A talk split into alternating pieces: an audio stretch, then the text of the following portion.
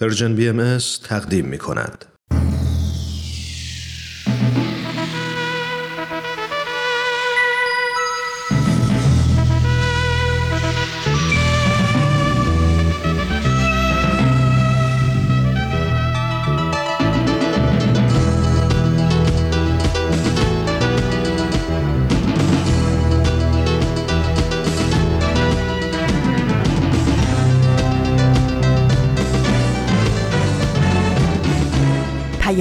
دوست، برنامه‌ای برای تفاهم و پیوند دلها.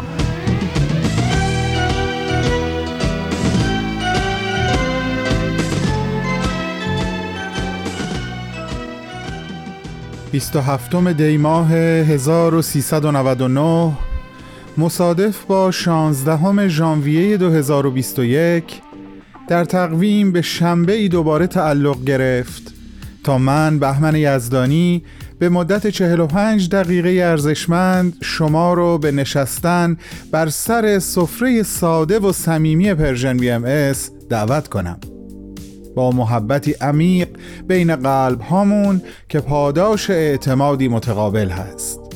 سلام، وقت شما بخیر.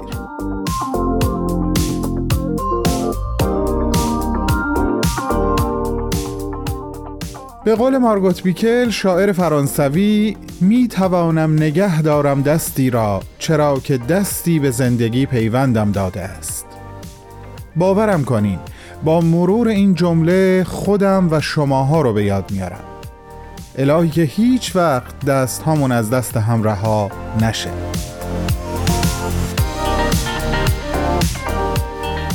با بدون تمر، بدون تاریخ، داستان ما و گفتگو در قرنطینه ای دوباره در خدمت شما هستم به نیابت از طرف همه دوستانم در پرژن بی ام اس. قسمت اول نامه در این لحظه آماده پخشه. بفرمایید، خواهش میکنم. تو این میونه راه عمر یک نگاهی پشت سرت بنداز بهمن. پشت سر حرفای دلتو توی این نامه ها به اونها پر از یاد و خاطره، رنج‌ها و شادی‌ها، از یابی‌ها، از آثارشون. خیلی از اون آدم‌ها دیگه تو این دنیا زندگی نمی‌کنن، ولی تأثیری که روی تو گذاشتن براشون نامه میشه. اما در عالم خیال تو میتونی اونها رو براشون بفرستی، نامه‌هایی بدون تمر، بدون تاریخ.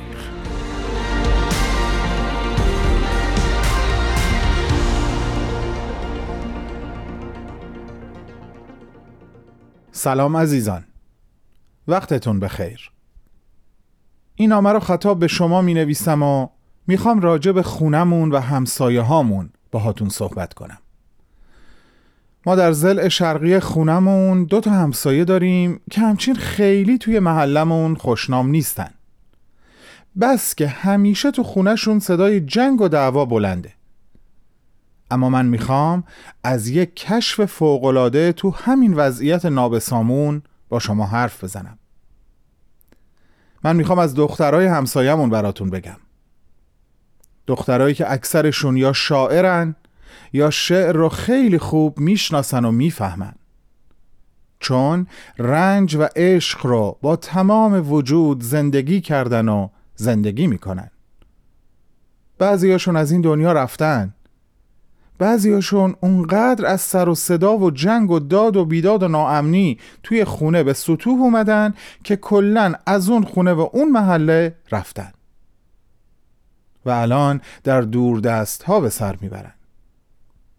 و اگه ساکنین این دوتا خونه یکم سکوت کنن، نوای خوش شعر این دختران رو هم به گوش خودشون میرسونن، هم به گوش بقیه. راستی یادم رفت اسم خونه همسایه هامون رو بهتون بگم. آره، اینجا خونه ها همه اسم دارن، مثل اسم خونه ما که ایران هست. بله، من از همسایه های شرقیمون، پاکستان و افغانستان و از دختران و زنان شاعرش با شما صحبت میکنم. پروین شاکر یکی از دختران شاعر پاکستانه که درست مثل فروغ عزیز خودمون در جوونی حدود چهل و دو سالگی در سال هزار و نهصد و نود و چهار میلادی توی تصادف رانندگی از دنیا رفت. چه درد عمیق مشترکی، چه تعداد زیادی شعر نگفته و ناسروده که با این عزیزان به خاک رفت. دلم میخواد یکی از شعرهای پروین شاکر عزیز رو براتون همینجا بخونم. گوش کنین. تلاش بسیار کردم تا تک تکه های سیمگون غرور شکسته ام را دوباره به هم بچسبانم. بالهای پاره پاره ام را بعد از پروازهای نافرجامم مرمت کنم و جسمم را آماده کنم تا به تو بگویم خدا حافظ. نمیدانم چیزهای اندکی از خودم آموختم. شاید این تشریفات مراسم بدرود می توانست بسیار زودتر از اینها پایان پذیرد. می توانستم پیش از اینها شهامت را بیابم. اما چه کسی برای رویارویی با خویش وقت دارد؟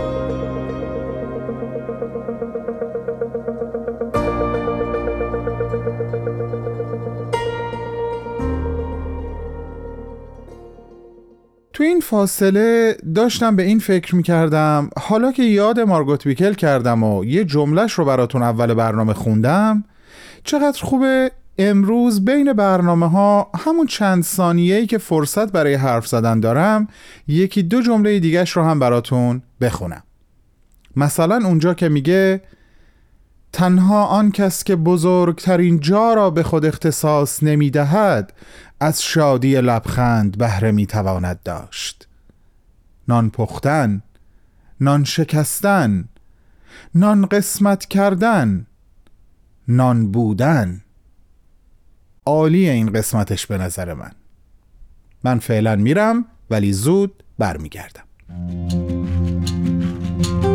دنیا پر از قصه آدم هاست، داستانی از خنده ها و گریه ها، قصه از رفتن ها و گذشتن ها، از ماندن ها و همیشه ماندن ها.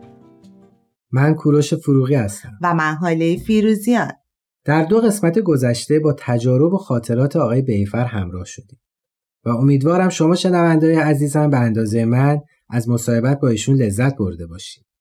در این قسمت، قسمت سوم و پایانی، ادامه صحبت‌های ایشون رو میشنویم. برای منم خاطراتشون جالب بود. اونجایی که آقای حسوری با فرزندانشون ودا کردن و چطور فروتنانه و با مهربونی به مسئول زندان ابراز محبت کردن و اونو مورد بخشش خودشون قرار دادن. منو خیلی تحت تاثیر قرار داد. و همونطور که در برنامه قبلی هم گفتی، با اینکه زندان ذاتاً تلخه، ولی در بیان خاطرات آقای بیفر شادی و سرور خاصی محسوس بود. خب بریم ادامه صحبت‌های مهمون عزیزمونو که فکر کنم در خصوص فعالیت‌های جامعه سازی بشنویم.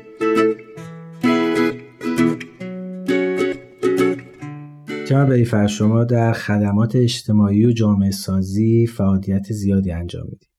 حلقه‌های مطالعه، جلسات دعا، جلسات جوانان و از این قبیل. اگر امکانش هست برامون یکم در این خصوص صحبت بفرمایید. بله چشم، ممنونم. در حد توانم و استطاعتم، اونچه که میدانم و برداشت کردم عرض میکنم، چرا که واقعا من معتقدم هر کدام از ما از هر موضوعی یه برداشت محدود و خاص خودمون رو داریم. حالا مخصوصا امر الهی و یک جریان بزرگ روحانی و اجتماعی عالم که خب بنده حقیر خیلی خواهش میکنم کوچیک‌تر از اونم که بتونم جامعه و جهاتون رو ببینم، ولی از دیدگاه خودم و برداشت محدود خودم عرض میکنم. ببینید این موضوع من میخوام از اونجا شروع بکنیم که تقریبا همه ادیان عالم یک اعتقادی درش هست و اون اعتقاد به زمانی یا دوره‌ای که یک موعودی، یک مظهر ظهوری ظاهر میشه و تعالیم اون عالم رو به صلح و وحدت میرسونه و مشکلات بزرگ اجتماعی عالم رو حل میکنه. خب ما بهائیان معتقدیم که این روز بزرگ فرا رسیده و این موعود همه ادیان و اقوام عالم ظاهر شده و اون حضرت بهاءالله است که در حدود صد و شصت سال پیش از ایران برخاست و معتقدیم که تعالیم حضرت بهاءالله است که میتونه عالم رو به صلح و وحدت برسونه. از طرفی یه نکته دیگر رو اینجا میخوام اضافه کنم و اون که در یکی از تعالیم از بهاءالله را داریم مبنی بر این که دین باید مطابق علم و عقل باشه. پس این جریان سازندگی عالم ببینید طبق علم طبق عقل یک جریانی نیست که حالا بگیم به صورت خرافی به صورت ناگهانی این اتفاق میفته از آسمان یه چیزی میاد، بلکه معتقدیم اون تعالیم تعالیم آسمانی بود که آمد توسط مظهر ظهور بیان شد، ولی اون اقدامات بشری و فعالیت‌های انسانی رو میطلبه که این تعالیم رو به منصه ظهور برسونه، به فرموده شما اشاعه بده، اجرا بکنه، در عمل اجرا بکنه. اینها مهم است و من فکر میکنم که جامعه جهانی بهایی با رهبری اون مرکز جهانی بهایی بیت العدل اعظم سالها در این مورد نه تنها فکر کرد بلکه اقدام کرد، بلکه حتی به اعتقاد بنده بعضی جاها آزمایش و خطا کرد تا به این نتیجه برسه که چی میتونه جوامع رو متحول بکنه، یعنی یک جامعه انسانی رو تغییر فرهنگ بده فارغ از هر اعتقاد و بینش و مذهب و باوری که دارن. بله بله کاملا.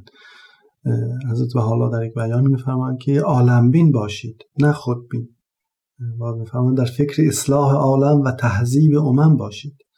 اصلا ذکر این نیست که فقط جامعه خاصی یا جامعه بهایی یا ایرانی یا غیره، بلکه هدف همه انسان‌های روی کره زمین است.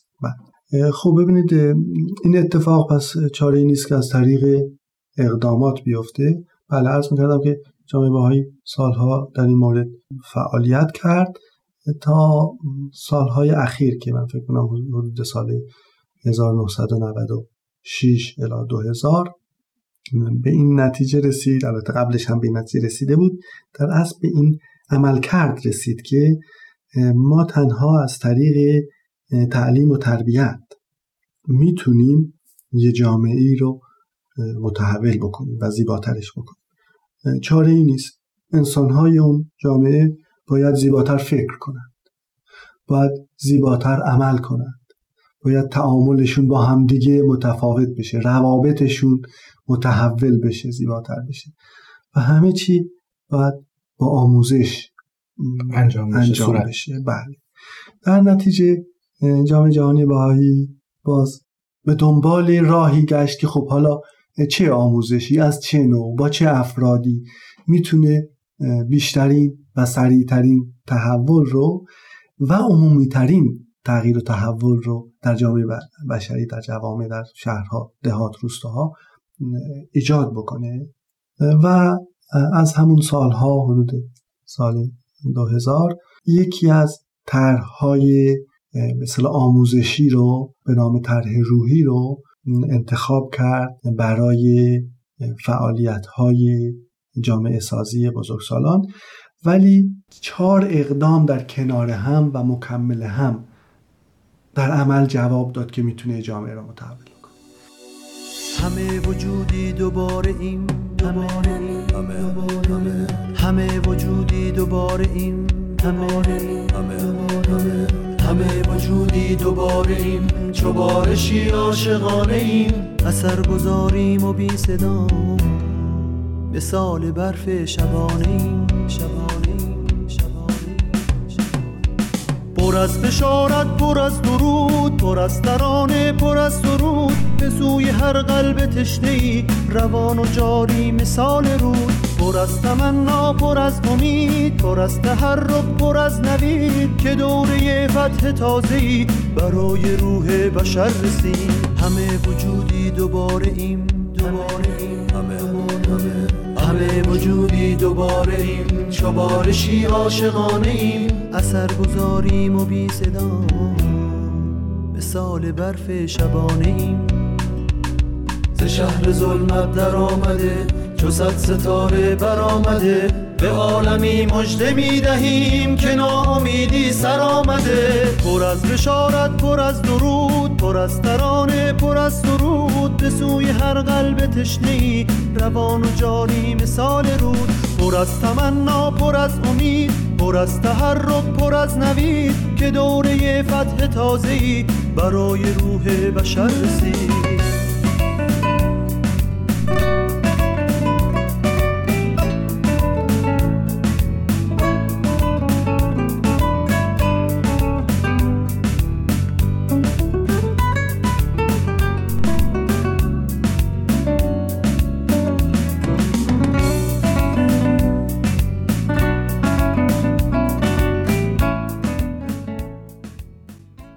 فکر کنم که الان وقتشه که از چهار اقدام جامعه سازی برامون بگی. بله چشم. اولین اقدام, اقدام یعنی آموزش اطفال هست. به نظر بنده همیشه میگم که ما به عنوان کودکانی که آموزش دیدیم، اون آموزش ها میبینیم امروز کافی نبوده. میبینیم امروز دنیا، بزرگسالان دارن تو دنیا با هم اختلاف دارن، جنگ جنگ میکنن، نفاق ایجاد میکنن، تعصب میورزن. نه، این کودکی خوب نگرفته مطلب. پس اینجا طبق بینش ها و تعالیم از حضرت بهاءالله مفاهیم عمیق‌تر و قوی‌تر اخلاقی روحانی رو جامعه بهایی به صورت کتاب‌های اطفال تنظیم کرده و در این کلاس‌های اطفال به کودکان آموزش داده میشه.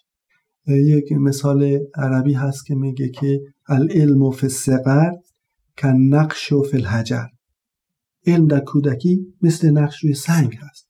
پس اونجا خیلی اهمیت داره و در تعالیم بهایی خیلی به موضوع آموزش کودکان فوق‌العاده فوق‌العاده اهمیت داده شده. در نتیجه این یکی از اقدامات اساسی است، کلاس‌های کودکان، که در جالبه در سراسر دنیا هم تقریباً یکسان این آموزش ها داده میشه.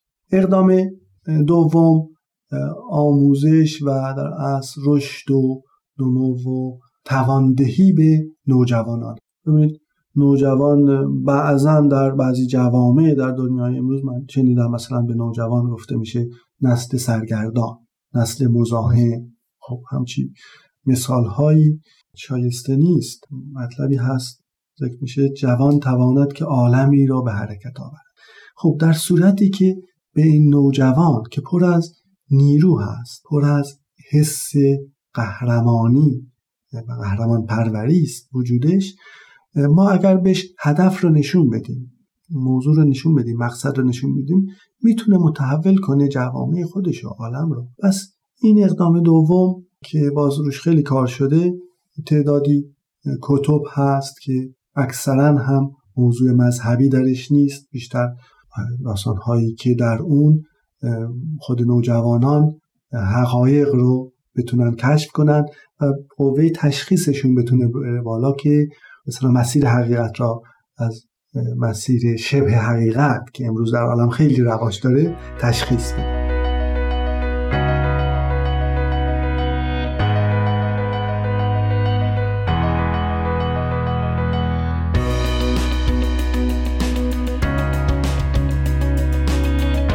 خب آقای بیفر، از دو اقدام طرح جامعه سازی گفتین، اقدام اول و دوم، و حالا اقدام سوم و چهارم. بله، اقدام سوم این طرح طرح جامعه سازی یا اقدامات اساسی این است که حلقه های مطالعه بهش میگیم. بزرگسالان معمولا در جمع های سه چهار پنج الی هشت نفره الی ده نفره که بهترینش هست دور هم جمع میشن و مفاهیمی رو با هم میخونن. حالا معمولا اون مفاهیم از کتب مقدسه است، از آثار حضرت بهاءالله بیشتر هست، ولی ممکن از آثار سایر انبیا هم استفاده شده باشه، چون در دیانت بهایی اعتقاد بر این است که اصلا دین دین واحد جهانی هست، یعنی همه انبیای الهی یک نفس بودند، یک روح در روح القدس در ازمنه مختلف، در اوقات مختلف و مکانهای مختلف در اجساد مختلف متجلی شدن. خب یکی اسمش شد بهاءالله یکی اسمش شد محمد، یکی اسمش شد مسیح، موسی، زردشت، کریشنا، بودا و غیره. پس با این اعتقاد ما معتقدیم که همه نور حقیقت از هر طرف که بیاد اون حقیقت هست. در نتیجه در این حلقه های مطالعه این آثار الهی خونده میشه و سعی میکنن اون افراد پیرامون گفتگو بکنن، تبادل نظر و مشورت بکنن و اونو فهم بکنن. در وهله اول هیچ رابطه استاد شاگردی هم اینجا نیستش، در واقع همراهی و مشورت بر روی موضوعات کتب. کاملا کاملا حتی نظر برتر اینجا وجود نداره، گرچه یه نفر به عنوان تیوتر یا راهنمای کلاس هست که بحثا رو هدایت بکنه، نظم میده، بیشتر نظم بده گفتگوها، ولی فکر برتر اینجا نیست که حتما فکر ایشون مهمتر هست. خیلی کاملا که فرمودید زیباست و به هر حال افراد نه تنها فهم بکنن این مسائل رو بلکه در زندگی روزمرهشون وارد بکنن. من چجوری اگر میخوام فرهنگم عوض بشه، اول درسته باز فکرم عوض بشه، بعد از اون باید در گفتار و رفتار من تغییر ایجاد بشه. و باز میگردیم به گفتار حضرت زردشت: گفتار نیک، کردار نیک، پندار نیک. همه اینها در کنار هم باید تغییر بکنه.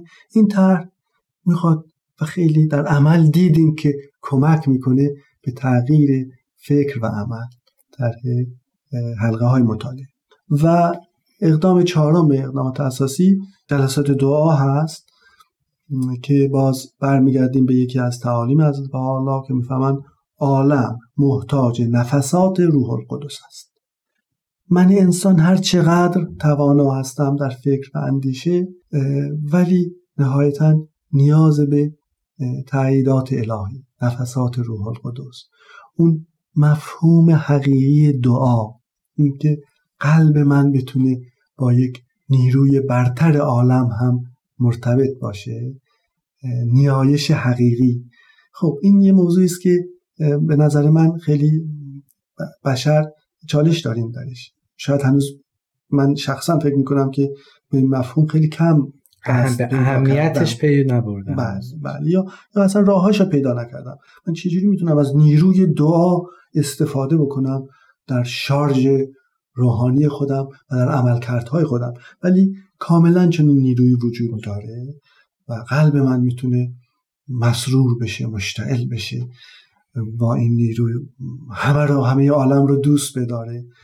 خیلی مورد خیلی بشر امروز نیاز داره به این نیروی روحانی و این هم در جلسات دعا تقریبا تر. که البته در جلسات دعا فقط صرفا همون دعا خونده نمیشه، باز هم اونجا میبینیم فضاهای شور و مشورت هست. معمولا موضوعی رو انتخاب میکنن، معمولا نسبت به اون موضوع شور و مشورتی صورت میگیره و حالا در یه فضای کاملا روحانی. بله کاملا کاملا چون عرض کردم ببینید باید اگر فقط یه دعا به صورت ورد خواندن باشه یا حتی منو به وجد بیاره، ولی اون بیت العظم مرکز جهانی بهایی میفرمایند که این کافی نیست، نهایتا فقط به حال من سود میرسونه. باید اون وجد و سرور من بیاد وارد عمل بشه و نهایتا به صورت خدمت به جامعه ارائه بشه، با عالم انسانی خدمت. خیلی ممنون، مرسی. وقتمون خیلی محدوده و میدونم که صحبت‌ها و خاطرات خیلی زیاد. برای آخر گپ و گفتمونم اگر موضوعی دارین خوشحال میشیم که بشنویم.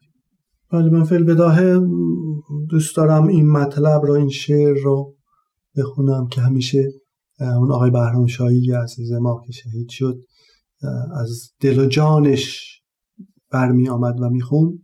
آن این است: به جهان خرم از آنم که جهان خرم از اوست، عاشقم بر همه عالم که همه عالم از اوست.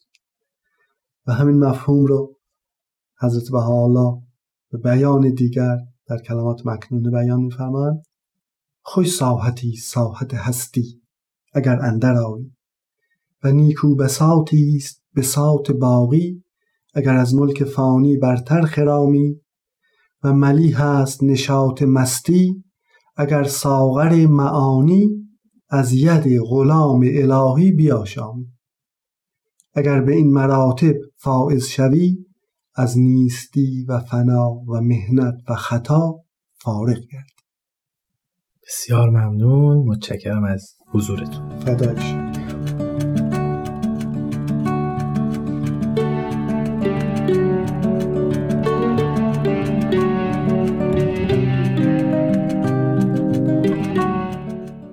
همراهان عزیز، مصاحبه با آقای بهیفر به پایان رسید. جا داره در اینجا مطلبی رو عرض کنم.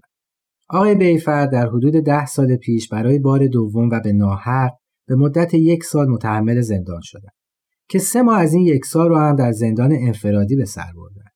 خاطرات و تجارب زیبا و مفیدی هم از اون دوران دارن و باور دارن که شرکت در اقدامات اساسی که برای ما تعریف کردن، مثل حلقه‌ها و جلسات دعا، خیلی به ایشون در مواجهه با این چالش کمک کرده و تونسته تلخی زندان رو به شیرینی آموختن و در نهایت رشد بدل کنه. امیدوارم این فرصت پیش بیاد که یک بار دیگه میزبان ایشون باشیم و از ادامه خاطرات و تجاربشون استفاده کنیم.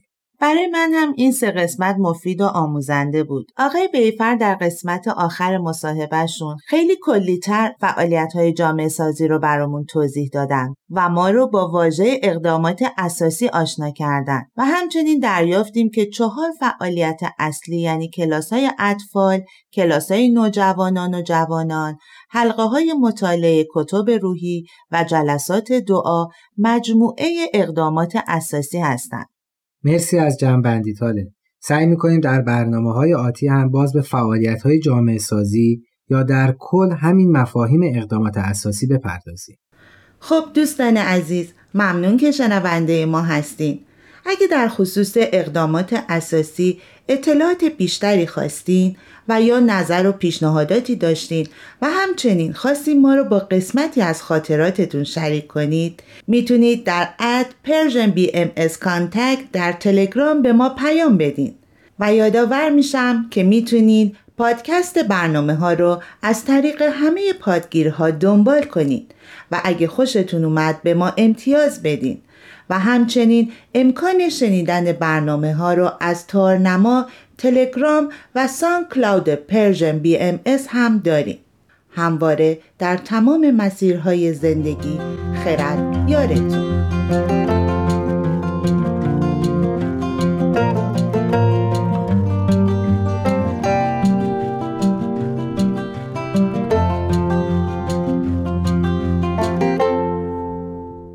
تهیه شده در پرژن بی ام اس.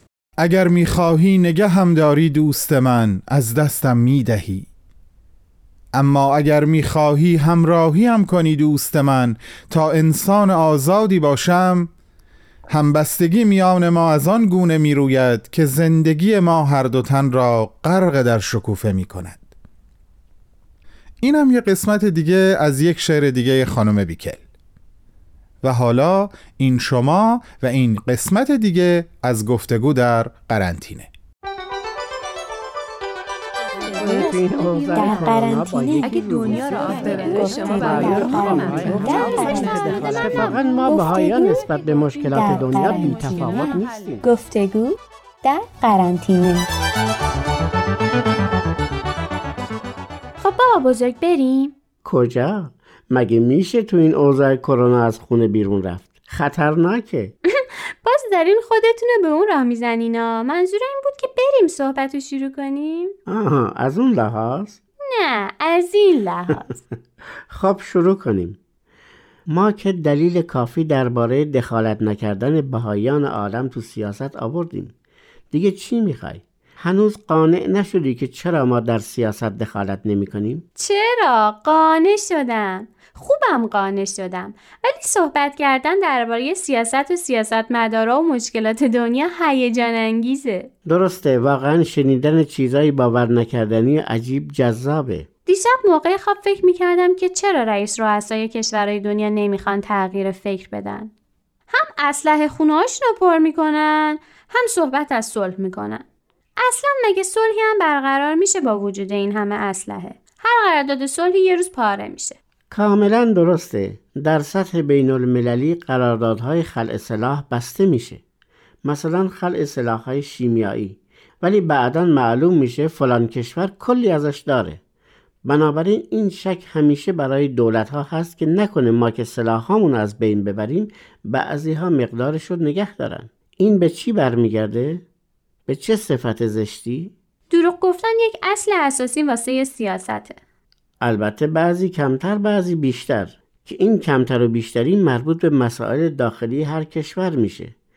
هر کس در اداره مملکتش موفقیت کمتری داشته باشه، خب معلومه که به بهانه‌های مختلف گناه رو به گردن دیگران میندازه. ولی در روابط بین الملل در دنیا صداقتی نیست، مگر اینکه منافعی برای طرفین داشته باشه. ولی به طور کلی برای بعضی از مدیران ممالک صداقت و راستگویی گناه کبیره است. چه چیز جالبی گفتین، راستگویی گناه کبیره. این هم یکی از موانع حضور بهاییان در عرصه سیاسته. کسی که خودشو مؤمن به حضرت بهاءالله میدونه نمیتونه وارد سیاست بشه. درسته، از موقعی که ما درباره همین وارد نشدن به سیاست با هم صحبت میکنیم، همش اون بیان حضرت بهاءالله به ذهنم میاد که میفرمایند اصلاح عالم از اعمال طیبه طاهره و اخلاق راضیه مرضیه بوده. آفرین. این بیانو تو کامپیوتر با خط نستعلیق نوشتم، بعدش هم پرینتش گرفتم، یک قاب عکس پیدا کردم و قابش گرفتم گذاشتمش رو میزم. تا واقعا درک درستی از کلام الهی حضرت بهاءالله داشتی که به موضوع سیاست هم ارتباطش دادی. مرسی. پس برای نجات دنیا، برای اصلاح عالم نمیشه وارد بازار سیاست شد، چون ما معتقدیم درست کردن دنیا فقط از طریق اعمال پاک و طاهر و اخلاقی که مورد رضایت الهی باشه میسره. هیچ راه دیگه‌ای واسه آدم نیست. ببین یک مثال تاریخی میزنم. تو هیچ وقت رفتی خیابون کریم خان؟ فراوون. میدونی کریم خان کی بود؟ یکی از پادشاهای ایران. تو اول انقلاب نبودی. اسم خیلی از خیابونا یا مراکز مختلف قبلا اسم بعضی از پادشاهای ایران بود. اسم همه خیابونا رو عوض کردن الا کریم خان رو، چون واقعا مردم دوست و انسان حقیقی بود. خودشو خادم و خدمتگزار مردم میدونست. حتی اسم کوروش کبیر رو عوض کردن، ولی این عوض نشد. البته تعداد سلاطین خوب و خدمتگزار تو این مملکت کم نبود که ایران رو جزو قدرتمندترین کشورها کردن، ولی بعد از انقلاب به همشون بی‌اعتنایی و گاه بی‌احترامی هم شد، ولی اسم کریم خان حذف نشد. حالا منظورتون چی بود؟ منظورم این بود کسی که به اعمال پاک و طیب و فضیلت‌های اخلاقی متوسل شده بود و خدمت صادقانه به مردم می‌کرد و خودشو پادشاه نمی‌خوند و می‌گفت من وکیل الرعایا هستم، انکار ناپذیره. اگه سیاستمدارا ترس از صداقت نداشته باشن، احترامشون حفظ میشه. مردم هم خالصانه بهشون خدمت میکنن و مواظبشون هستن، به شرطی که تمام موارد اخلاقی رو حفظ کنن. درسته. یک بیان دیگه از حضرت بهاءالله رو برات میخونم که میفرمایند در سبیل نفوسی که اقوال و اعمالشان مخالف یکدیگر است سالک نشوید. امروزه اگه سیاسیون حرف عملشون یکی باشه، صاف و صادق باشن، دیگه سیاستمدار به حساب نمیان، تو کارشون موفق نمیشن. اونای موفق میشن و میان رو کار که نیت قلبیشون رو لو ندن. با دروغگویی نمیشه دنیا رو اصلاح کرد. نه با دروغگویی، نه با دسیسه بازی، نه با تعصب، نه با خودخواهی، نه با نفع‌طلبی، نه با غارت ثروت دیگران. با هیچ کدوم از اینا نمیشه دنیا رو اصلاح کرد یا نجاتش داد. باید راه دیگه رفت. فقط مشکل اینجاست که اونا اسلحه و قدرت دارن، مردم رو به زور زیر قدرت خودشون قرار میدن. خیلی ها از ترس تسلیمشون میشن. درسته. نه تنها اسلحه و قدرت دارن، بلکه نظام تبلیغات هم در اختیارشونه. از طریق وسایل ارتباط جمعی طوری به مردم تفهیم میکنن که کاری که میکنن درسته. همین. میخواستم اینو بگم که با این همه قدرت و تسلط مردم دنیا چی کار میتونن بکنن؟ به خصوص که به قول شما با تبلیغات نظر مردم ها رو به خودشون جلب میکنن. پس دیگه کاری نمیشه کرد. میشه؟ ما به کلام الهی اعتماد داریم. ما باید وظیفه روحانی خودمون رو انجام بدیم. اون چه رو که حضرت بهاءالله فرمودن باید از وجود ما متجلی بشه. البته همه مثل هم نیستیم. مثلا من باید خیلی تلاش کنم تا از این که هستم بهتر بشم. اگه نمره من از بیست دهه و تو نمرت پونزدهه، باید هر دو تلاشمون رو بکنیم تا روز به روز بهتر بشیم. هیچ کس تو دنیا نمیتونه ادعا کنه که صد درصد بهاییه، ولی اگر در مسیر تکامل باشه ارزش داره. واسه من تو این سن راه تکامل اخلاقی چیه؟ ارتباط با خداوند، خوندن دعا و مناجات، خوندن آیات الهی هر صبح و شب که به همون یادآوری بشه که چطور زندگی کنیم. ممنون.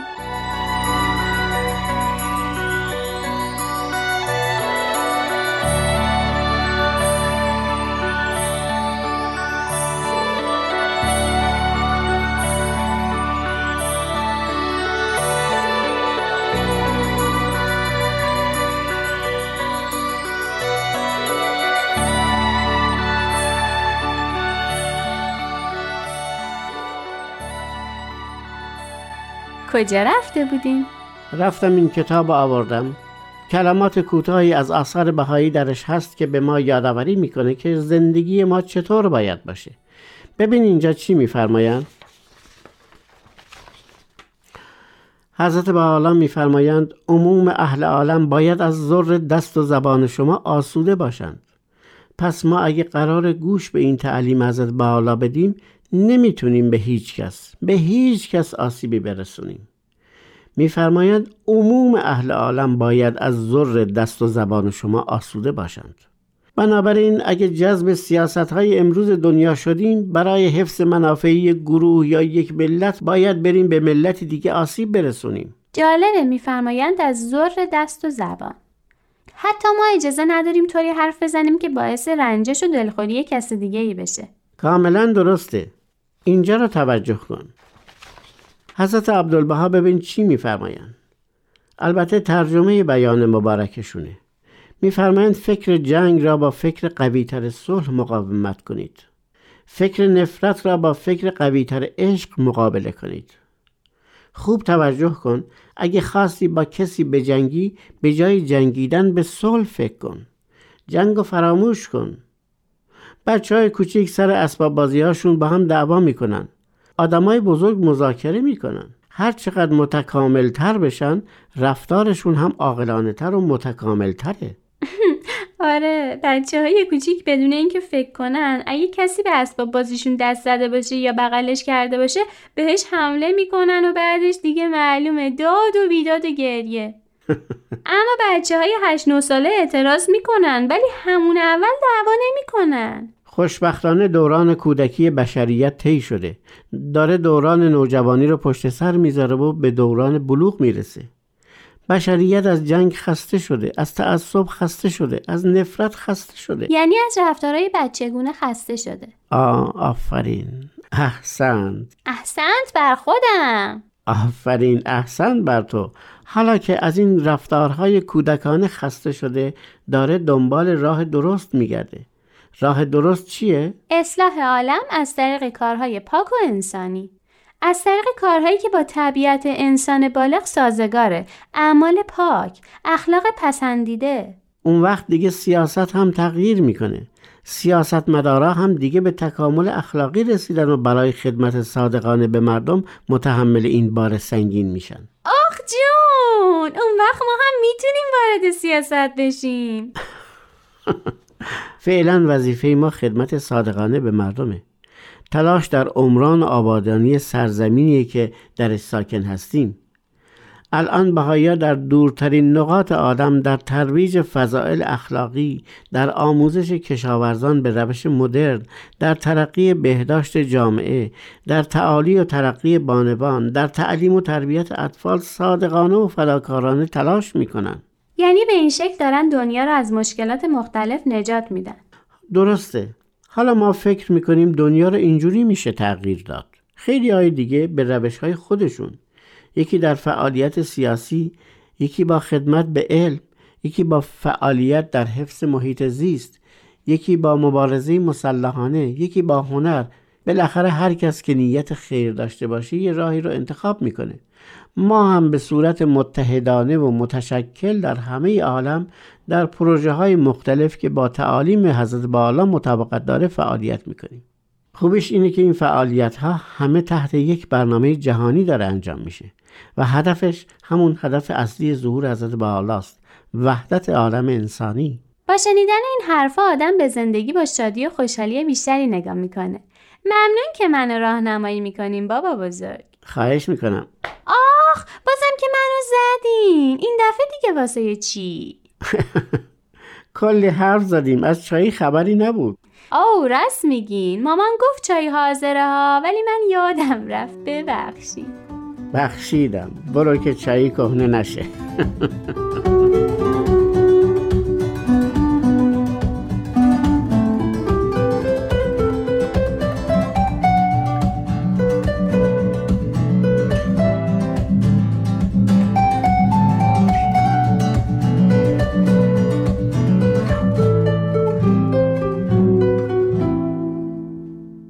با سلامی دوباره، من بهمن یزدانی کماکان در خدمت شما هستم، به این امید که از اول برنامه تا الان حتی یه دونتونم کم نشده باشه.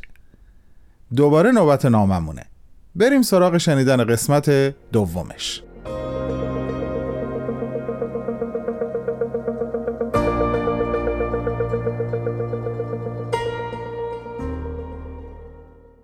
و اما از دختران شاعر کوچ کرده از خانه افغانستان هم میخوام کسی رو بهتون معرفی بکنم که اسمش فائق جواد مهاجر هست که در سال هزار و نهصد و پنجاه و چهار میلادی در کابل متولد شده.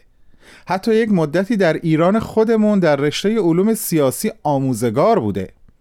از پنج سالگی شعر گفتن رو شروع کرده و در کنارش به داستان نویسی و نقاشی و مجسمه سازی هم پرداخته. الان هم ساکن کانادا هست. به چند بیت منتخب از یکی از شعرهاش گوش کنین لطفاً.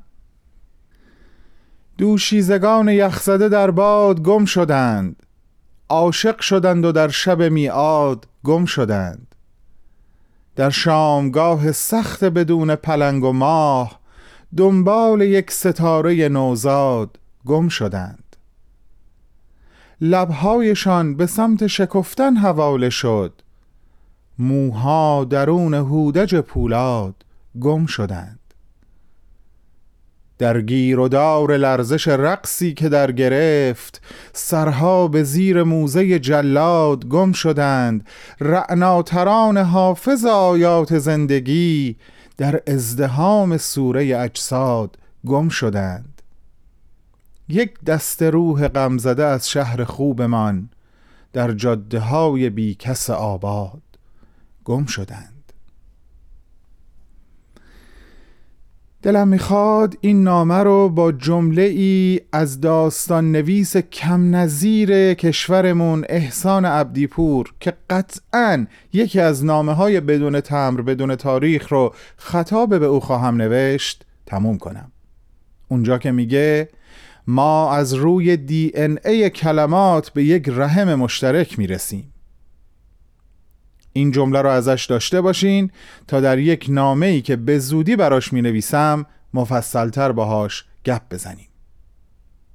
به اتفاق دختران شاعر همسایه با شما خداحافظی می‌کنم، با این آرزو که جادوی کلمات ریشه‌های مشترکمون رو بیش از پیش به یادمون بیاره. ارادتمند همگی شما، بهمن.